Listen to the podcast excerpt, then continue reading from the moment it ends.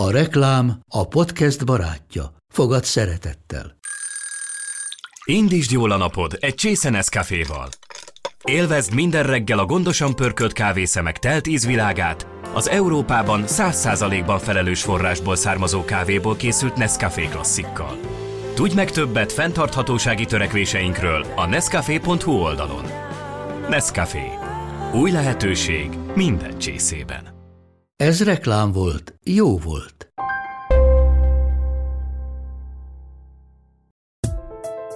Én idő, veled. Ez itt a Femina Podcast csatornája. Lélektöltő beszélgetések Sós Andreával és vendégeivel.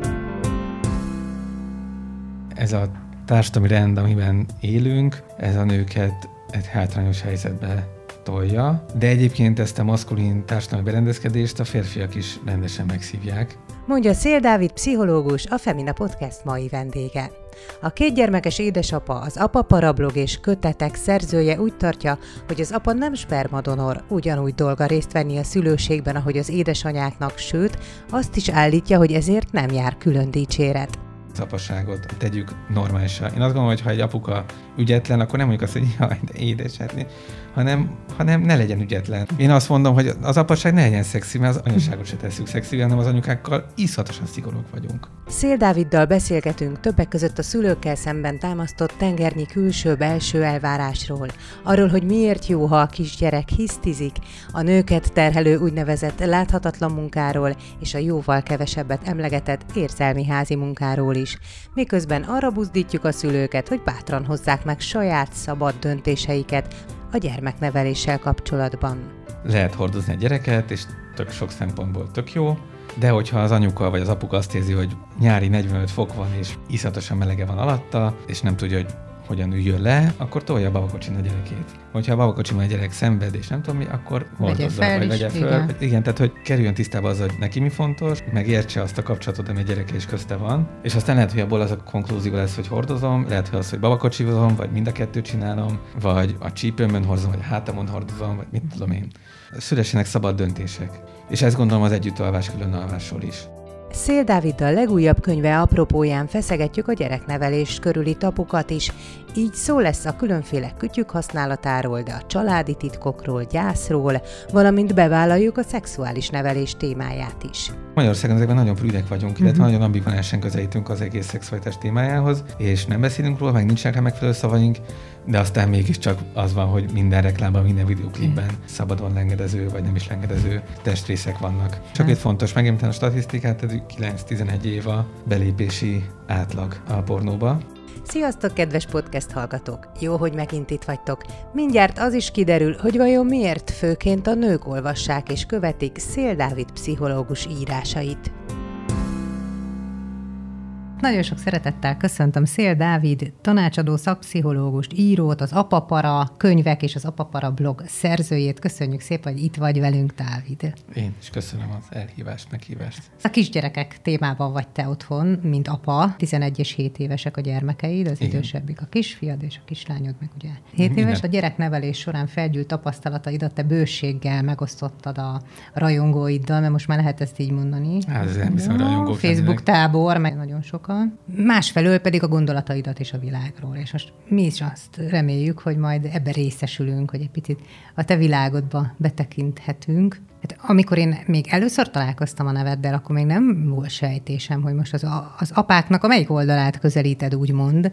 Tehát, hogy, hogy velünk vagy, vagy nem. Mi nőkkel vagy, vagy nem nőkkel. Mert ugye Aha. léteznek olyan apa, vagy hát férfi csoportok is, amelyek mondjuk éppen az őket ért nők által vélt igazságtalanságok ellen szerveződtek, vagy valamiféle ilyen uh-huh. apa, nem is tudom, egy eljogúsági mozgalomban vannak, de nekem úgy jött le, hogy te küzdesz értünk, ha lehet így fogalmazni, és ez nem túl provokatív. Egyáltalán provokatív, de nagyon komplex ügy ez szerintem. Nagyon fontos dolognak tartom a, az emancipációt, a feminista törekvéseket, és azt gondolom, hogy ezekkel maszkulin ideológián és ezen a patriarchális szemléleten jó lenne lassan túllépni, de ez nem jelenti azt, hogy a férfiak ellen vagy a nők mellett lennék. Azt gondolom, hogy így a, ha ez nem túl arrogáns, akkor az emberek mellett, és hogy ne az döntsön valakiről, hogy milyen nemi szerve van, hanem az, hogy milyen személyisége van, és hogy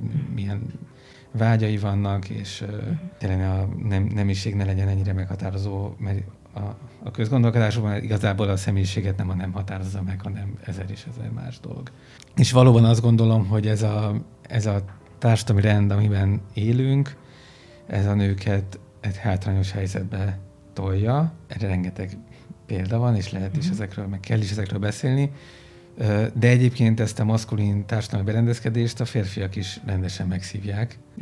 Komoly hátrányokat szenvednek ők is. Például? Például azt, hogy a, az érzelmekről nem lehet uh-huh. nekik beszélni, azt, hogy, a, hogy hogyan jelenhet meg egy férfi egy család életében, hogy mi, mi, mi szabad, hogy foglalkoztassa őt. Hogy azért az mindig nagyon elfogadott Magyarországon, hogy a férfi keresse a pénzt, a nő meg legyen a gyerekekkel. És ez a férfinak sem jó, azt ez, mondod. Azt mondom, hogy a férfiaknak se jó, vagy alattomosabban nem jó.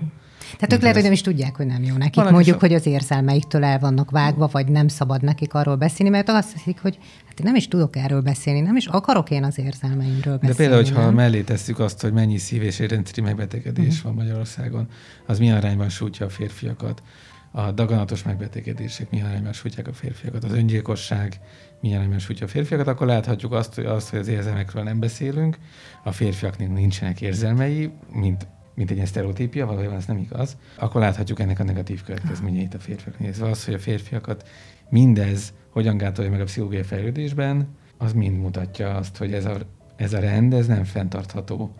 Már miközben ezt a rendet a férfiak hozták létre. Igyekszem ezt is hangsúlyozni a, az apapara felületein, akár a blogon, akár a nem tudom, közösségi médiában, nem tudom, ezeket hogy kell kimondani. Jó, ez így jó Így lesz. jó lesz? Jó, oké. Okay. Mert ő már két felületen is jelen van. Szóval hogy igyekszem hangsúlyozni ezt is, hogy a férfiaknak arról, hogy beszéljenek az érzésekről, az, az épp olyan fontos, mint az, hogy egyébként a nők meg ne legyenek se a munkahelyen, se a család által kizsákmányolva. És ráadásul valóban több kettősség vonul végig ezen a témán, mert az is az, és ezt is írod valahol azt hiszem, hogy, hogy egyfelől az anyák ilyen szuperanyák akarnak lenni, tehát ez a minden bió, magam csinálom, minden pillanatban a gyerekkel vagyok, az együttalvás, vagy a bébi hordozó, meg a csomó minden, miközben ugye a feminizmusban is ott vagyunk, és szeretnénk karriert építeni, tehát hogy olyan mindenféle szerepben akarunk száz százalékban teljesíteni, ami ráadásul ráadásul megint csak frusztrációhoz fog vezetni. Hát igen, szóval itt az van, hogy, a, hogy vannak ezek a csak már ingatom a fejem, mert szóval nem mondanám azt, hogy konzervatív szerepfelfogás, mert régen nem ilyen volt, ez egy kitalált szerepfelfogás, hogy a nőnek otthon a helye.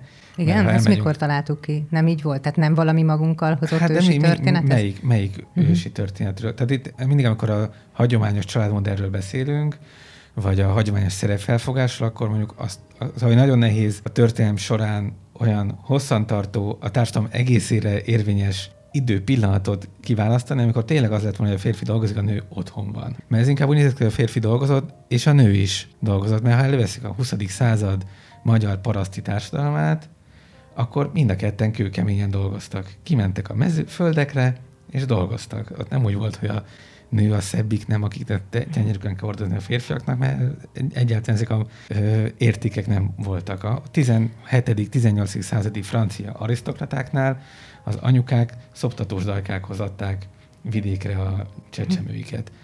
Több generációs családokban a éppen szülővé váló nővér szoptatta a gyereket, vagy a nagynéni, vagy az unokatestvér. Tehát, hogy ez nem volt igazából, amit úgy nagyon szeretnénk elképzelni. Hát ráadásul maga a gyermek, mint társadalmi szereplő is egészen más hát megítélések. más megítélés. Ez nagyon fontos dolog. És hogy szeretjük azt, hogy egy-egy elemet emelünk ki egy-egy korszakból, de a teljes kontextust figyelembe véve nem nagyon volt olyan, még egyszer, hogy a férfi a munkahely lett volna, vagy akár vidési munka, munkahelynek háborút, vagy földeket, vagy nem tudom, állatokat, a nő meg otthon lett volna, és nem volt soha olyan, hogy a, otthon lenni könnyű lett volna, mert egy házat, háztartást, egy többgenerációs családot menedzselni, az sose a könnyűségéről volt híres. És hogy a gyerek meg egy... volt kisfelnőtt státuszban, meg igen, volt darab-darab státuszban, mert ugye a, hát meg volt gyermek is, óriási, idején. pontosan ezt akartam igen. én is mondani. Szóval, hogy, hogy, hogy azért nem tudom azt mondani, klasszikus szerepel, szerepfelfogás, vagy tradicionális családmodell, mert hogy ezek akkor mondjuk meg, hogy melyik családmodellről beszélünk. Oké. Okay. Na, hát azt tehát, hogy nem tudjuk, hogy nem mi tudom. a hagyományos, meg nem nevezhetjük konzervatívnak ide. Na, de csak hogy a kérdésedről Igen. felől közelítve, hogy akkor van ez a, inkább úgy mondjam, sztereotipikus szerepfelfogás, ami még él, de közben megjelentek az új elvárások is, hogy a nőnek is lehessen karrierje, hogy a férfi is lehessen otthon, hogy a nőnek ne kelljen meggebedni egyébként a, a láthatatlan munkában és az mhm. érzelmi házi munkában, majd ezekről a gondolat akkor uh-huh, mindenképp. mindenképp beszéljünk. És a férfinak se az legyen, hogy neki úgy köze nincsen ahhoz, hogy mi zajlik a lakáson belül, és hogy a pelenkát azt, azt úgy mit kell tulajdonképpen csinálni. És hogy amit megmondasz, az, azzal teljesen egyetértek, hogy ennyi szerepnek egyszerre megfelelni nem lehet. Jó lenne nem kéne ennyi szerepnek egyszerre megfelelni, jó lenne, ha az emberek felismernék azt, hogy nekik milyen szükségleteik vannak egyéni szinten, párkapcsolati szinten, családi szinten, és ezeket szabadon tudnák utána képviselni, vállalni. De nagyon-nagyon kevés ilyen szabad ember van Magyarországon. Csak itt mindig el kell mondani, hogy az, hogy én szoptatok, vagy hordozok, vagy együtt alszom, vagy külön a gyerekemmel, vagy gyerekemtől, meg meddig maradok otthon, és ezek szabad döntések eredményei, ez a társadalomnak egy nagyon-nagyon szűk réteg engedheti meg magának azt, hogy ezek gondolkodjon. Hogy egyáltalán hogy ez egyáltalán felmerüljön. Pontosan, mert azért mellé kell tenni, hogy olyan országban élünk, ahol nagyjából 3 millió ember van, aki a létminimum vagy az alatti életszínvonalon kénytelen élni. Ott ezek nem merülnek fel kérdésként, nem is feltétlenül tudják, hogy ezek kérdések, vagy ha tudják, akkor azok gondolják, ezek úri passziók. Uh-huh. És igazuk is van. Igen. Mert amikor én olvasom, hogy együttalvás, különalvás, akkor rögtön az, és erről írok is a, a legújabb könyvemben, hogy ez csak olyan lakásban merül fel, ahol van külön szoba. De hát hány olyan ingatlan van Magyarországon, ahol nincsen nincs. külön, nem csak vidéken. Budapesten is rengeteg ilyen van. De, de hogy lehet egyébként most eltekintve ettől is, hogy igen, sajnos nem mindenhol van egyáltalán annyi szoba, hogy külön lehessen a gyermeket altatni, de hogy egy, például ez a kérdés, hogy együtt alvás, külön alvás, ez hogyan az ördögben nőhette ki magát egy ilyen, ilyen hihetetlen kulcsfontosságúnak tekintett valaminek? Hát emlékszem, amikor én nekem 19 éves már a lányom, tehát én már túl vagyok a kisgyermekkori gyereknevelésen, hát akkoriban Engem meg akartak kövezni, mert a gyereket magam mellé vettem, hogyha igényelte, meg éjszaka együtt aludtunk sokszor, meg nem tudom. Aztán már mostanában olvasok ilyeneket, hogy hát az a, az a nem jó anya, aki ott hagyja a gyerekágyba a gyereket, aki inkább biztonságosabban érezni magát a szülők között. Tehát most azt sem tudom egyébként, hogy mi a hivatalos álláspont, ha van egyáltalán ilyen. Na de hát most ez, ez így oké, okay, hogy ebbe az öt évben ezt gondoljuk, a következő öt évben azt, most olvastam először, hogy készültem a beszélgetésünkre, hogy a babakocsi egy ilyen elátkozott tárgy lehet. Hát ez az én időmben nekem nem emlékszem, hogy fölmerült volna. Már bejött a baba hordozó, de hogy a babakocsiba leseted, mert akkor milyen anya vagy te, hát ezt most hallom először. Szóval, hogy érted? Azt hiszem, értem a kérdést. Válaszom se egyszerűbb, mint a kérdés feltevés, hogy nagyon-nagyon. Tehát ha az ember arra vállalkozik, hogy anyuka lesz, vagy apuka lesz, akkor főleg ha anyuka lesz, ugye ez már megint a, Na, megint az elvárások rendszere, akkor nem nagyon nehéz lesz neki jót csinálni. Nem azért, mert a gyerek annyira... A gyerek visszajelez azzal kapcsolatban, hogy neki mi a jó és mi nem jó. De az semmi az képest, hogy a társadalom jelez vissza.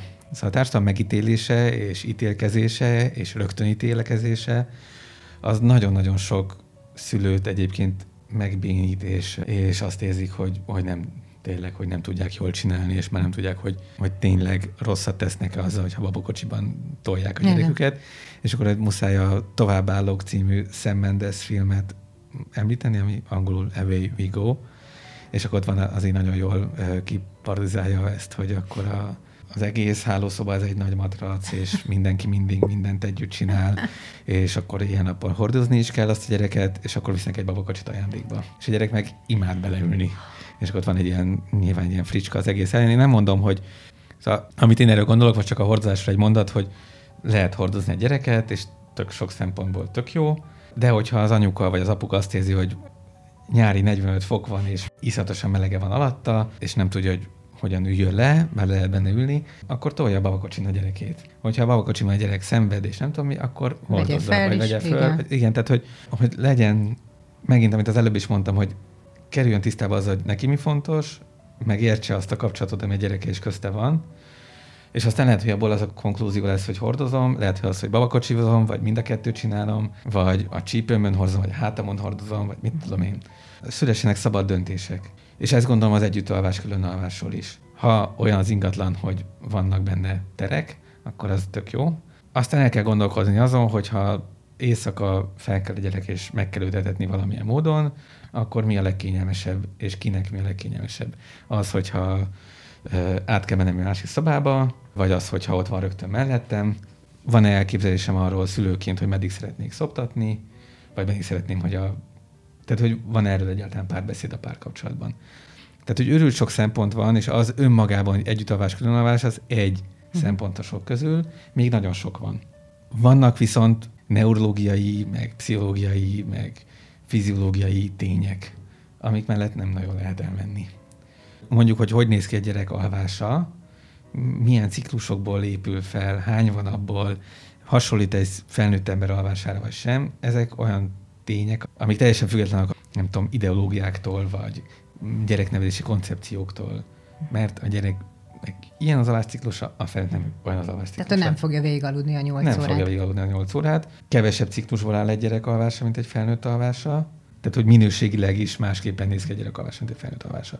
És ez ezt valahogy jelenti, figyelembe kell venni, igen. na hát akárhogy is. Igen, ez azt jelenti, hogy fel fog ébredni az a gyerek éjszakánként. Igen. Egyébként mi magunk is nem ugyanolyan mélyen alszunk egész éjszaka során, csak mi már tanultuk, hogy nem biztos, hogy kinyílik a szemünk két alvás ciklus között. Egy kis gyereknek lehet, hogy ki fog nyílni a szeme két alvás ciklus között. És lehet, hogy ha már egyszer kinyílik, és nincs ott senki, akkor fel fog sírni. De lehet, hogy nem fog felsírni. Lehet, hogy lesz egy időszak az életében, amikor könnyebben visszaalszik, időszak érst egy nap, pláne egy pici baba esetében, de lehet, hogy egy hét, lehet, hogy egy hónap is, és hogy hogy ezek elég rapszódikusan fognak változni az első időszak alatt, és hogy inkább azt gondolom, hogy, hogy ezt kéne nézni, mindig a szülő-gyerek kapcsolatot kéne nézni, és a, meg interakciót, ami egy folyton változó valami. És ehhez meg kell próbálni valamennyire illeszkedni. És akkor ebben lehet, hogy lesznek ilyen szakaszok, meg olyan szakaszok is. És akkor már nem úgy gondolkodik innentől a szülő, hogy együtt kell aludni, vagy külön kell aludni, vagy vannak előírt elvárások, meg normák, hanem az lesz, hogy van egy szülő, meg egy-két szülő, mozaik családoknál Igen. még több szülő, és van egy vagy több gyerek, akihez valamilyen módon illeszkedni kell. Femina Podcast. Én idő veled, Szél Dávid pszichológussal, az Apa Parablog szerzőjével és Sós Andreával. 11 éves a fiat, 7 éves a kislányod, és ugye az apaparában végig kísérted az ő felnövekvésüket, tehát végül is így aztán az olvasóid is sok mindent megtudhattak erről. Ha visszatekintesz, hogy lassan a kisgyerekes évek, hát nem még a 7 évesnél, nem, de hogy már lassan, a uh-huh. 11 éves az már mutat szerintem kiskamaszos mutat. tüneteket. Mi volt, hogy ilyen stílusos legyek a legnagyobb para, illetve hogy te is úgy vegyél, mint én legalábbis most már, hogy felnőtt a gyerekem lassan, hogy mindig akkor van a legnagyobb para, amelyik korszakban éppen vagyunk. Igen, már vannak kegyelmi időszakok szerintem. Ö, Óvodáskor? Nekem az, az óvodáskor sem venni így egy, de aha, hogy mondjuk aha. akkor, amikor így elkezd, mint szótári robbanásnak hív a, a, a hívunk, amikor így elkezd iszony sok szóval én nagyon kreatívan beszélni a gyerek, az mondjuk azt gondolom mindenképp egy ilyen kegyelmi időszak, cukiság faktor szempontból, akkor el lehet kezdeni beszélgetni gyerek, az, az nem tök jó, vagy amikor kialakul a valamennyire valami fajta, ho, ho, viszonylag hosszabb időn keresztül valami megbízható alvás ritmusa kialakul gyereknek, és akkor már lehet számolni azzal, hogy hogy néz ki egy nap. Ezek, ez is egy ilyen kegyelmi időszak szerintem. Más szempontokból meg ezek mind nehéz időszakok, mind a kettő. És azért, a, a, amit kérdeztél, azt egy nem javítanám, csak egy picit pontosítanám, hogy azért a, a blog története alatt, ami 2010-ben indult mondjuk, de az apapara meg 12-ben. Azért a személyes tartalmakat mennyiség az egyre Tudom, azok háttérbe szorultak Igen. egyre inkább világos. Ö, és egyre inkább ilyen vagy rendszer szintű, vagy társadalom szintű, vagy, vagy ilyen pszichológiai jellegű tartalmak jelentek meg. A legnagyobb para, hát nem is tudom. Az egész szülőség egy nagy para. és, és valószínűleg az is marad majd, mert hogy jól akarod csinálni, és izgulsz, hogy majd működjön, és hogy amiket elültetsz magvakat. Ez te is vagy... így vagy, miközben Na, ezt nem. tanultad, ezt mondod, próbálod valamilyen Persze, módon de, azért szóval ez tök fontos, én... a többieket. A többieket igen, de az nem jelenti azt, hogy én magam Aha. otthon hibátlanul csinálnám. Hát tele vagyok én is hibákkal. Szóval én otthon nem pszichológus vagyok, szóval az nagy baj is lenne, hogy az lennék. Uh-huh. Hát igen, most benne vagy az ödipás konfliktusodban, kedves gyerekem, hát borzan, ő is meghibbanna, a feleségem is meghibbanna. De te azért gondolod ezt közben, hogy Tehát beazonosítod Hát lehet, hogy a utólag, problémát. utólag Aha. egy-egy dolgot így mm, tudok, de hogy Vagy most éppen anyába szerelmes a kisfiam, és akkor normális, hogy a apa az a vetélytárs, ugye? Vagy nem tudom. Szóval, hogy igen, tehát hogy az, hogy én tudom ezeknek az elméleti hátterét, az utólag lehet, hogy de hogy ott, ott a helyben én egy ügyetlen, teszetosza, következetlen apuka vagyok. Nyilván vannak apukák, akiknél ügyesebben csinálom, és vannak apukák, meg kevésbé csinálom ügyesen. Ö, és egyébként pedig az én gyerekeim is, amikor másnál vannak, akkor hú, bezzeg ott lehet ezt csinálni. De hogy ez, ez teljesen természetes. És igyekszem a hibáimon javítani, nem újra elkövetni őket, de hát én otthon tényleg egy ember vagyok, aki elront dolgokat. Hogy kezeled például a hisztit? Az egy ilyen különösen nehéz történet a gyereknevelésben, és hát ugye valahol hallottam, hogy mondtad, hogy hát pedig hiszti, az kell.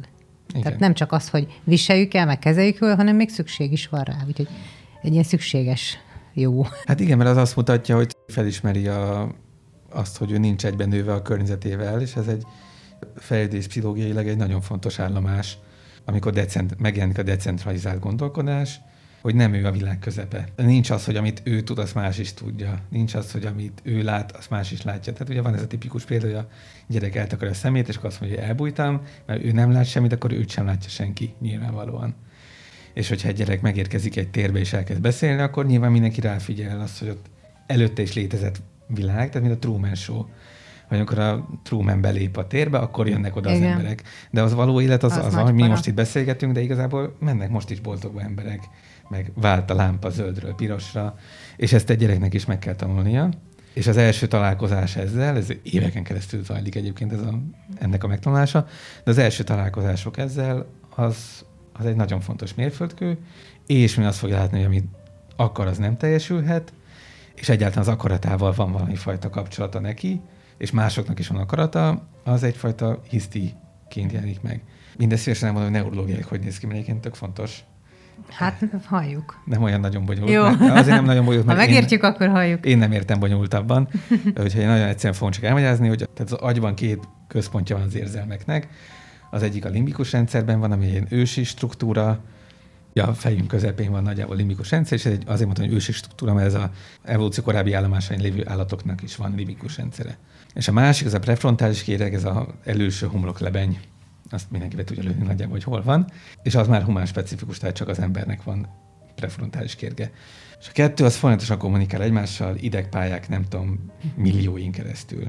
Akkor, amikor a gyerek hisztizik, akkor megszakad a kommunikáció a kettő között, felnőtteknél is van ilyen, akkor azt mondják, hogy elpattant az agyam, és azt sem tudta, mi történik. Tehát akkor elborul az agyunk, igen, és leszáll igen. a lila köd. Pontosan. Uh-huh. Vagy felszáll, sose tudom, melyik irányba történik. Egy gyereknél is van ilyen, hogy megszakad a kommunikáció, és akkor hiába jön a szülő mindenféle racionális, kognitív, okos mondatokkal, mert ezt meghallja ugyan a prefrontális kérek, de ott, ahol az van, hogy elutasítottak, nem vagyok szeretve, nem érhetem azt, amit a vágyaim diktálnak, az nem fogja meghallani, mert nem jut el hozzá. Ezeken te ennél már okosabb vagy, legyen eszed. Na hát ezek, ezek, ezek, ezek semmi, uh-huh. ezek nem érnek semmit. Úgyhogy ilyenkor hogy hiába beszél a prefrontális kérekhez a szülő, a limbikus rendszerhez nem fog eljutni, de a limbikus rendszerhez kell eljutni, mert ő van igazából kiakadva. A limbikus rendszerhez máshogy kell eljutni. Tőmondatok. Ha már egyszer beszélünk, akkor tőmondatok. A mondat elejé és vége között teljen el nagyon-nagyon kevés idő, ne legyen benne sok vesző, de leginkább ölelés, mhm. biztonság képviselése, érintések, tehát valahogy így. Tehát most, hogyha a lila ködre gondolok, meg az elpattan az agyunkra, vagy elborul az elménkre, hát akkor végül is felnőttként is ugyanerre van szükségünk ilyen esetekben, nem? Hát igen, csak ezt nem szokták tudni megadni, és mi se szokták, nem. mi is. Hát nem, nem tudjuk nem megadni, igen. Nem tudjuk megadni, nem tudjuk kérni, nem tudjuk igazából, nem biztos, hogy tudjuk fogadni. Tehát, hogy van egy pont, amin túl már a kommunikáció nem fog segíteni. Tehát hát és ez, ez egyébként tök fontos, mert tök sokszor nem arra túl. vágyik a felnőtt ember, hogy a problémáját oldják meg, hanem az, hogy öleljék valahogy körül, akár, akár fizikailag, akár ö, valamilyen, nem tudom, biztonságos tér biztosításával. Tehát ezt visszük tovább a felnőtt korba gyakorlatilag. Hát pont akkor, hogyha a gyerekkorban nem tanítottuk meg, hogy hogyan kell. És ami még nagyon fontos az, hogyha a gyerekem hisztére én is elborulok, akkor még mintát is nyújtok, hogy ez rendben van. És legközelebb is ez fog történni. Igen. Ha pedig nem, és ha nyújtom neki a biztonságos teret, megölelem, stb., akkor... Akkor az lesz, hogy, akkor az lesz, hogy az érzése érvényes lesz, és ez egy tök fontos dolog, aztán akkor az lesz, hogy a szülőt egy higgadt, kiegyensúlyozott, biztonságos embernek fogja látni, nem pedig egy elborult állatnak. És akkor az is lesz, hogy, hogy helyére kerül az, hogy, tehát, hogy egy olyan mintát fog kapni, ami fenntartható. Hmm. És amit majd ő is tud akkor követni. Hát és amivel ő sokkal fogja a saját érzelmeit megtanulni kezelni. Hát ilyen fontos dolgok ezek, hogy mit csinálunk egy két éves hisztiével, vagy nem is tudom, mikor van a dackorszak. Hivatalosan ez a inkább másfél éves, Aha, egy éves kor vége felé indul el, és tart hát nem is felnőtt, megszakad. Felnőtt korig. Igen, hát, hát vannak bizonyos átmeneti időszakok, de például a kamaszkor sok szempontból a dackorszakra hát, nagyon hasonlít. Mi is az az érzelmi házi munka, és hogyan engedjük be az édesapákat a gyereknevelésbe? Szél Dáviddal beszélgetünk. Ugye azt mondod, hogy szülőség van, nem feltétlen anya meg apa szerep, uh-huh. hanem a szülői szerep. Most ez, ez, ez most egy ilyen, hát nem is tudom mi. De nem mindenki ért ezzel egyet. Én egyet értenék ezzel. Én ezzel, sőt azt gondolom, hogy ez nagyon fontos, hogy a, igazából nem tudunk semmilyen szülői szerepet mondani, amit csak az anya vagy csak az apa tudna elvégezni, kivéve a terhesség, szülés, szoptatás. Na de, nincs olyan, hogy Hát a Gianni-nak néztem most meg egy videóját, mert nem sokára jönni fog, egy interjúját jönni fog majd vendégnek, és így fölkészülés, és azt mondta, hogy ugye neki most kisgyereke van. Uh-huh. Tehát, hogy ő bármit is csinálna, tehát ahogy az a gyerek az édesanyjára néz, és az édesanyját igényli, az soha nem születhet meg egy apa meg a kis gyereke között. Mit szólsz ehhez? Hát én ezzel nem értek egyet. Uh-huh. És nem, nem féltékenységből, vagy narcizmusból, vagy kisebbségkomplexusból, hanem tehát van az a tekintet, amikor a mellem van a gyerek, és felnéz a gyerek az anyuka szemébe, de nem csak szoptatás közben lehet szemkontaktust és bőrkontaktust fenntartani gyerekkel, és nem csak akkor kell, hanem csomó egyéb helyzetben lehet ezt még csinálni nem tudom, az apuka a melkasára veszi a gyereket, és ott ringatgatja, vagy én tök sokat olvastam úgy a gyerekeimnek, vagy csak voltam úgy, nem is olvastam, nem olvastam neki, hogy ilyen feküdtem, és felhúztam a combjaimat, és akkor így a combomban uh-huh. fektettem őket. És azt egyébként a lányom még ma is felidézi néha, hogy és akkor hogy is tartottál, amikor pici voltam? Uh-huh. Még nyilván nem emlékszik rá, tehát uh-huh. azért tudja, mert felidéztem neki párszor. Tehát azt akarom mondani, hogy azt a fajta szemkontaktust azt létre lehet hozni. Meg azt az érzelmi kapcsolatot. Pontosan. Azt mondod, meg azt a is ugyanúgy. kötődést, mhm. érintést, uh-huh. törődést azt egyéb módokon is létre lehet hozni, és szerintem fontos is létrehozni, és ha ez megtörténik, akkor épp ugyanúgy fog tudni egy gyerek, épp ugyanúgy fog tudni egy apukára is nézni, egy anyukára. És ami, tehát amit én gondolok el az az, hogy a, van a nemi szerv, ami legtöbb esetben viszonylag egyértelmű a nemi szervek, de a nemi szervekből nem következik pszichológiai tulajdonság. Tehát az, hogy én milyen apuka vagyok, vagy milyen felnőtt férfi vagyok, vagy milyen pszichológus vagyok, annak az égvilágon semmi köze nincsen ahhoz, hogy egyébként nekem péniszem van, vagy vaginám van. Persze van egy hormonháztartásom, meg vastagabb a hangszálam, de a vastagabb hangszálamból még nem, jelenti, nem következik az, hogy ne tudnék lágyan beszélni a gyerekeimmel. Vagy ne, tud, ne lenne az én hangom is megnyugtató, ha éppen a megnyugtató hangomat veszem elő. Tehát, hogy árnyalatok lehetnek dolgokban, de attól még ugyanarra, ugyanúgy alkalmas, képes, és akarja is Hát, akár mondjuk. Tök hogy az akarja, az egy felkiáltó jelle van. Igen. Tehát, hogy akarja, akarni kell, mert a férfi az nem spermadonor, hanem, vagy legalábbis van, amikor igen, de vagy a legtöbb esetben nem az. nem, csak az. Uh, hanem, tehát alapvetően úgy, úgy van ez kitalálva, hogy ilyen ketten csinálták azt a gyereket, most egy ilyen kétszülős modellben elképzelve, tehát hogy azt találták ki ők, hogy ketten vannak. Ha valaki örökbefogadott, és egyedül fogadott örökbe, akkor azt találták, hogy ő egy egyedül fogadott de most induljunk ki abból, hogy, hogy ketten tervezték a gyereket, akkor abban, amelyik lehet, vegyenek részt ketten. Csak itt jutunk el, bocsánat, megint oda, hogy nagyon sok szülő nem engedheti meg magának azt, hogy ketten legyenek uh-huh. jelen, mert dolgozni kell három műszakban, meg vissza kell menni nagyon hamar dolgozni, mert különben fél, hogy kirúgják a munkahelyről, mert nem bejelentetten dolgozik. Szóval azért uh-huh. itt nagyon fontos megtenni a magyar uh, gyes is, meg a magyar foglalkoztatottsági policit, hogy lehet, hogy sokan foglalkoztatható, de lehet, lehet a szürke zónában, vagy... Tehát, hogy ez nem csak felfogás kérdése, vagy döntés ez kérdése, hogy csak. most ez hogy fog alakulni. Tök jó lenne, ha csak az lenne, de messze nem csak az. Amiről meg ugye a Léder László beszél, ez a úgynevezett csendes apa forradalom, az meg arra is rámutat, hogy ezt nem csak az apáknak kell akarni, hanem mondjuk az anyáknak is be kell engedni az apákat. Ez nagyon fontos. Ugye? Tehát, hogy, hogy van egy ilyen oldala is, hogy hagyni kell, hogy a részese legyen ugyanúgy a gyerek életének az apa. Ez iszonyatosan fontos, és hogy, hogy ez sokszor ilyen nagyon észrevétlenül mutatkozik meg egy-egy családban, hogy, hogy hogyan nincsen helye ott az apukáknak. De itt is azt gondolom, hogy ez egy két irányú, vagy két oldalú folyamat, azt kérni is kell, és akarni is kell, és menni is kell és nem lehet az első kudarc, vagy nem tudom miután elengedni. De az is nagyon fontos, hogy ez csak úgy működik, hogyha valódi delegáció történik meg. Tehát az, hogy ha az apa is részt vesz, már pedig amennyire tud, vegyen részt, akkor ő nem az anyukát fogja pótolni akkor lehet, hogy más fogja ráadni a pelenkát. Mármint jó, ugyanúgy, de hogy lehet, hogy mások lesznek a mozdulatok. Hát nem biztos, a... hogy ugyanúgy vannak ezek a vicces képek a közösségről, hogy apa öltöztetett, meg fésült meg, meg Igen, anya fésült meg, és csak akkor... mélyítik a, a konfliktus, és én ezek tényleg nagyon dühös vagyok ezekre a képekre. Jó, jó. És persze a, szóval ilyen nagyon primér szinten tényleg vicces. És hát lehet, hogy még kreatívabb is úgy, egy kis kreativitást is adhat ez a gyereknek, nem csak most De hogy nem lesz semmi baj, hogyha az anyuka azt csinálja, rövid újra adja. A hosszú, az apuka pedig a hosszú rövid újra. Nincs ez gond, én is ezt. Tök, tényleg teljesen lényegtelen. És hogyha, nem tudom, metalikát énekel elaltatáshoz, az teljes rendben van, nem fog semmi történni. Mert nem érti még, meg nem fog, ha, ha nem hörgősen énekli. De a Metallica se hörög mindig. nem tudom, én egyébként tök sokat énekeltem a metallikát a gyerekeimnek, mm-hmm. aztán mindig meglepődtek, amikor beraktam, hogy ez hogy hangzik igazából. Mert nyilván én nem úgy énekeltem. Jó, igen, lágyabbra vetted a figurát. És a, izé, a Gigi riffek azok nincsenek benne az éneklésemben, meg a dobszolók sem.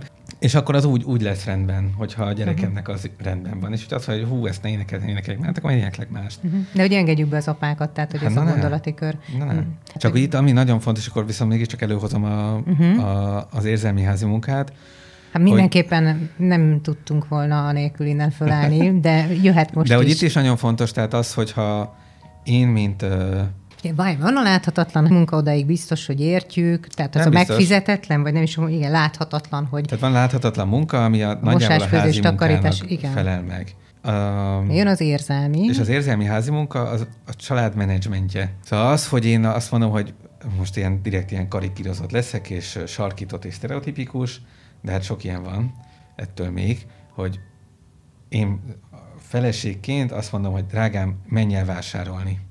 Vegyél ezt, ezt és ezt. De listát írok, Listát írok, de akkor fú, ezt a tejet hoztad, de hát tudod, hogy ezt a fiam nem szereti. Ez az érzelmi házi munka. Annyira Tehát, hogy nem megyek, betalál nem ez nekem is. Szóval, hogy hiába segítenek be, úgymond a férfiak, de hogy nekem kell az egészet lemenedzselni Na, fejbe. Pontosan, ez Ugye az ez az érzelmi házi. Pontosan. És ez még csak a vásárlás. Tehát, hogy, hogy az, az nem segít, segítség persze, hogy cipelem azt a két zacskót, de hogyha mindenért telefonálnom kell, mert fogalmam sincsen, hogy tudtam, hogy valami műzlit vegyek a gyerekeimnek, de hogy melyiket, jaj, nem szeretem a zsolát, honnan tudjam?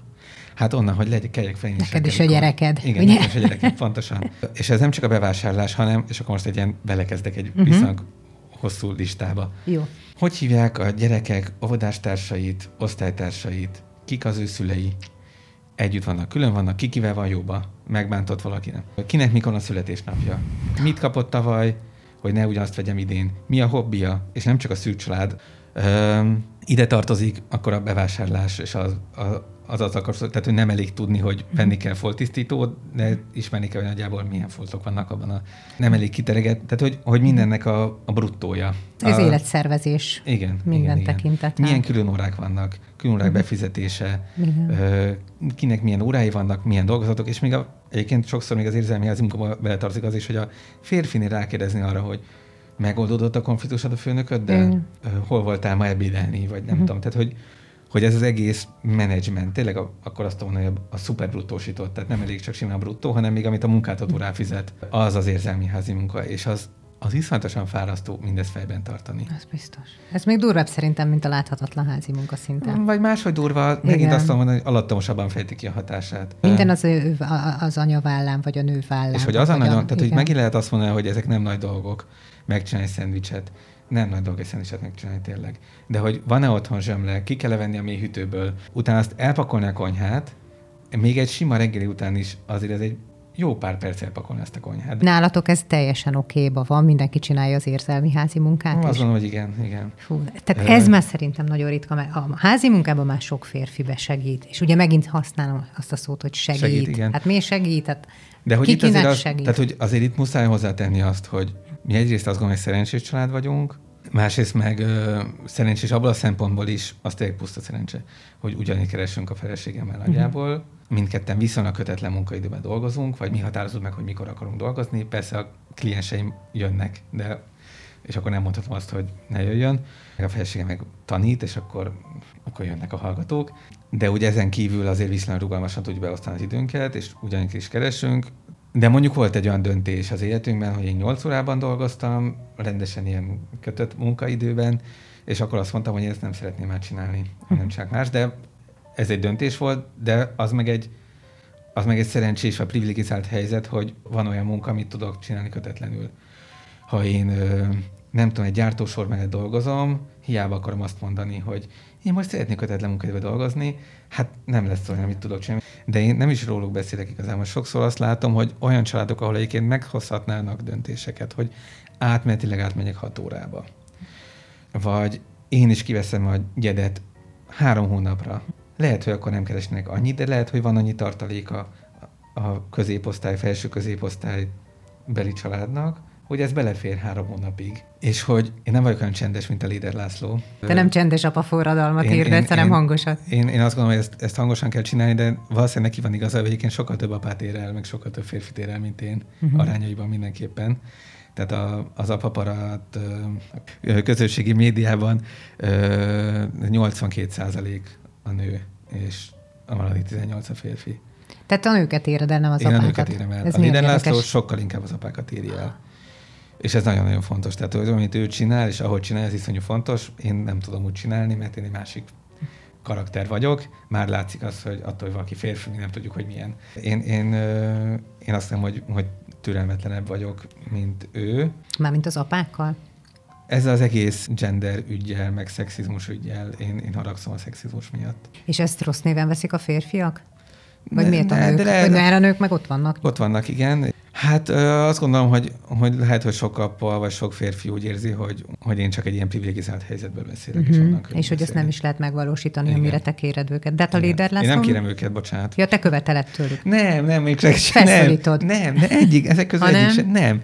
Én azt gondolom, hogy én képviselek valamit, amivel én jól vagyok. De a líder László nem képviseli ugyanezt? Csak más, máshogyan kommunikálja?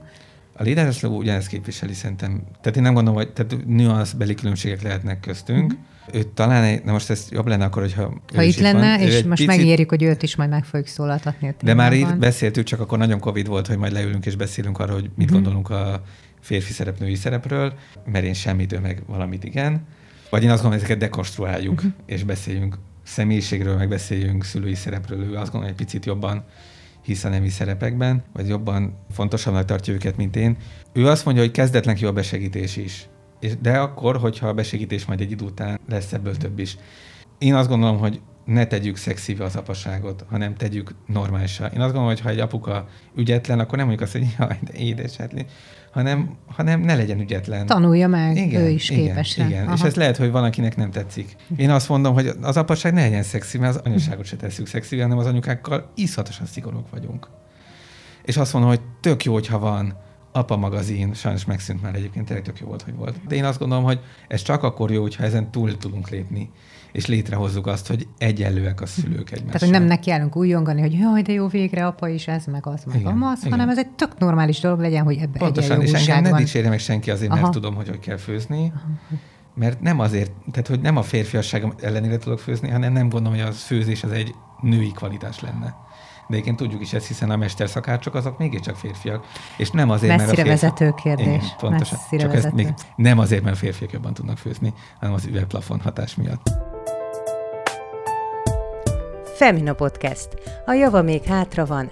Mikor kezdődjön a gyerekek szexuális nevelése?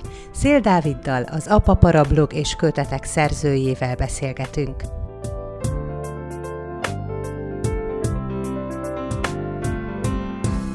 Nagyon megy az időnk, de néhány mondatot légy szíves, mondj azért a legújabb kötetedről. Ez ugye a tabuk és dilemmák a gyermeknevelésben, hogy hát ez már tényleg a társadalmi kérdések feszegetése. Nem is tudom most, hogy tudnánk ezt dióhéjban, de mik a legnagyobb tabuk? Szex, halál, gondolom. Ö, jó, igen. Jó felé kapiskálok. Tehát itt a, ez a, úgy van, hogy ez a, az a címe a könyvnek, hogy tabuk és dilemmák a gyereknevelésben, nullától kilenc éves korig, az altatástól a szexuális nevelésig. Hmm. Azt hiszem, hogy ez a alcím, de sajnos nem vagyok benne teljesen biztos. És hogy, hogy valóban az a kórházból, ha kórházban született, tehát onnan indul, és tart 9 éves korig nagyjából, és végigveszi, vagy végigveszem benne a tabukat, dilemmákat és ö, mítoszokat, amik a gyereknevelés kapcsán előkerülnek.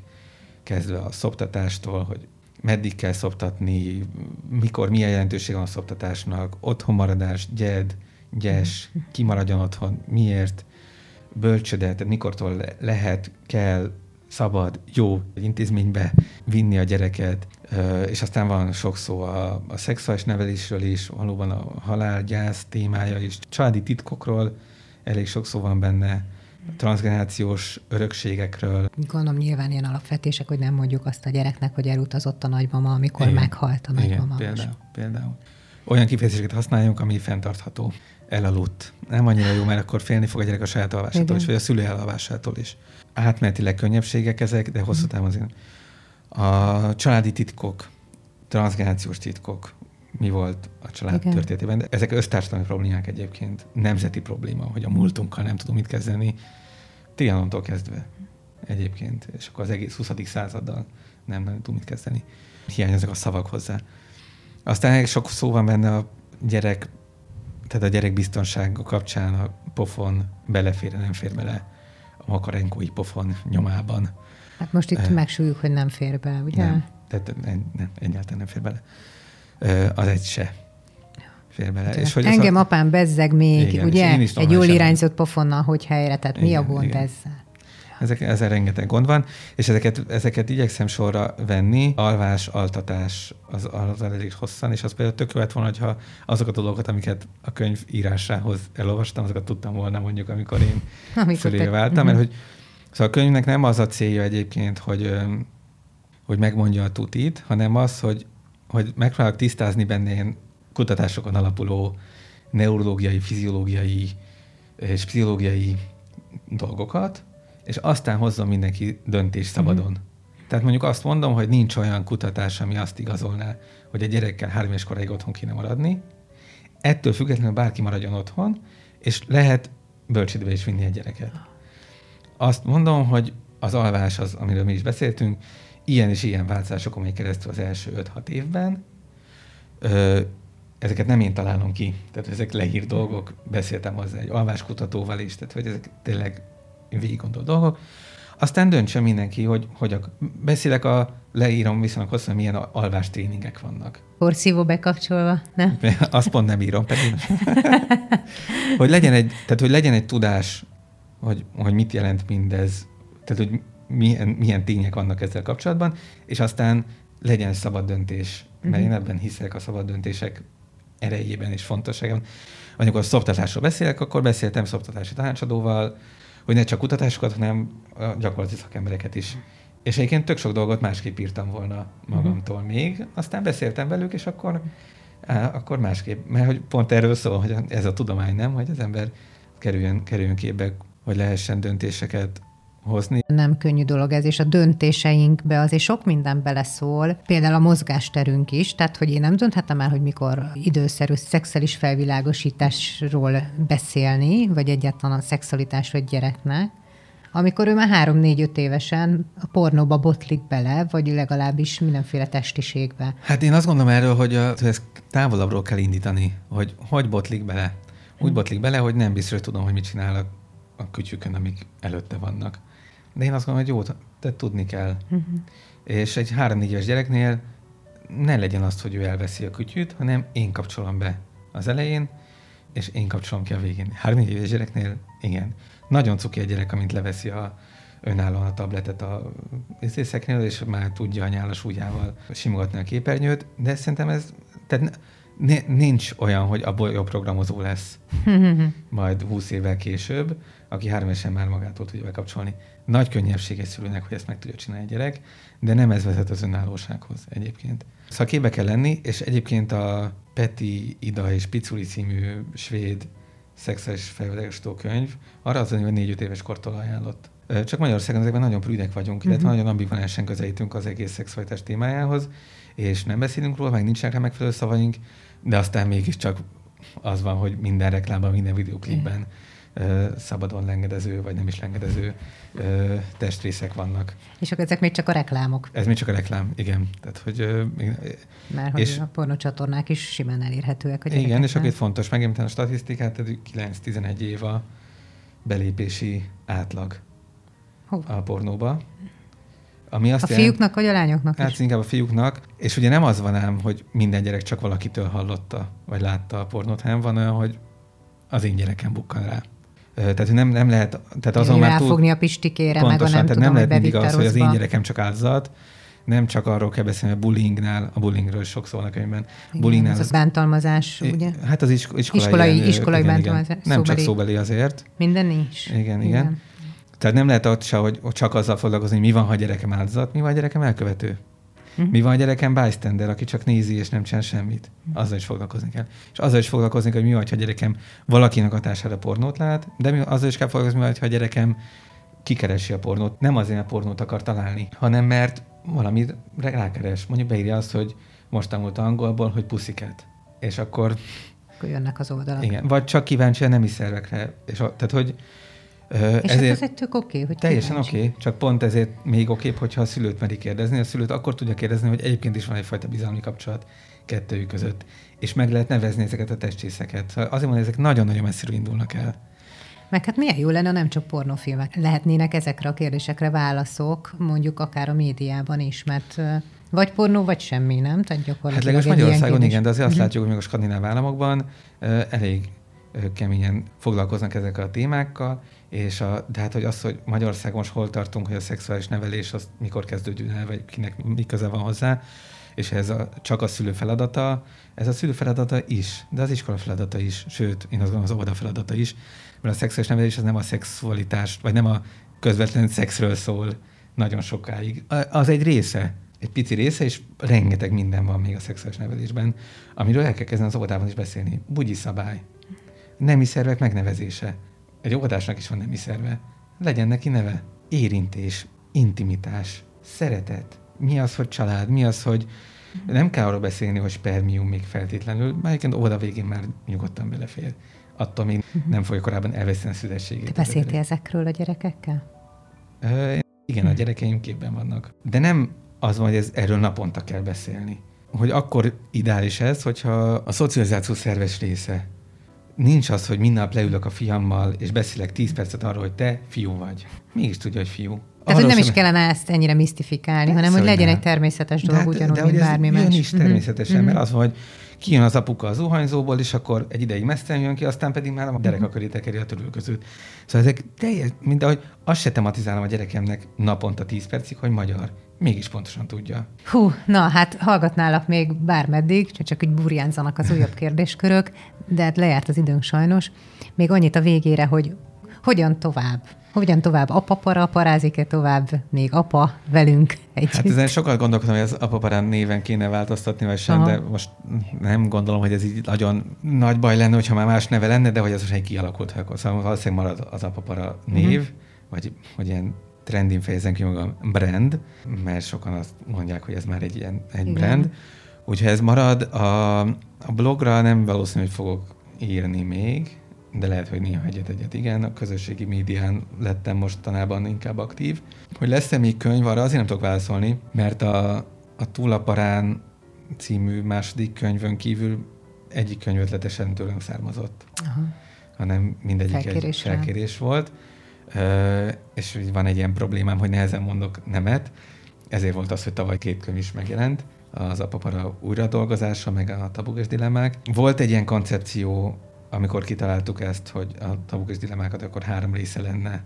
Egy a családalapítás, vagy családtervezés, családalapítás terhesség, egy könyv, egy a nullától kilencig, egy 9-től 18-ig. Most nem tudom, hogy ezzel kapcsolatban milyen uh-huh. állapotok vannak a kiadó részéről. Meg, meglátjuk, hogy mi van. Én kicsit most elfáradtam egyébként az elmúlt években nagyon, nagyon sokat írtam, úgyhogy nem is baj, ha most egy picit ilyen nyugibb van, aztán majd meglátjuk, hogy nekem lesz-e még mondani való. Ihlete. Mondani való, azt szerintem, szóval ezek olyan témák, a 9-18-ig meg a terhesség is olyan téma, ami, ami, ami, ami igen, van. Igen, igen. Szóval mondani való van, hogy van-e kedvem írni hosszan és koncepciózusan, szóval ez elég fárasztó könyvet írni. Szóval, nem író vagyok igazából, ezért amikor írok, akkor egy ilyen teljesen más olyan agytekervényemét kell megmozgatni, amik egyébként amiket egyébként nem használok. Ettől elég fárasztó nekem. Lehet, hogy annak, aki író, annak máshogy működik ez, vagy biztos vagy benne, máshogy működik, de én nem vagyok író, és én alapvetően pszichológus vagyok, akinek egy praxisa van. Minden esetre köszönjük, hogy ránk igent mondtál, vagy ránk is igent mondtál.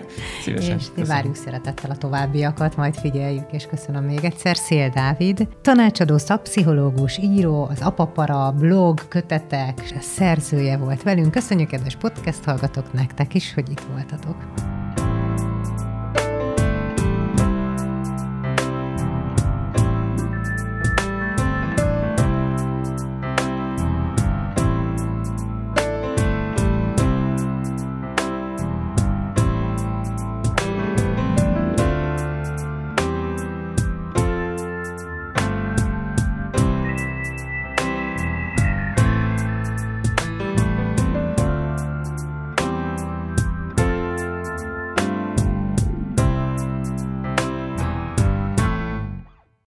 Műsor a Béton partnere.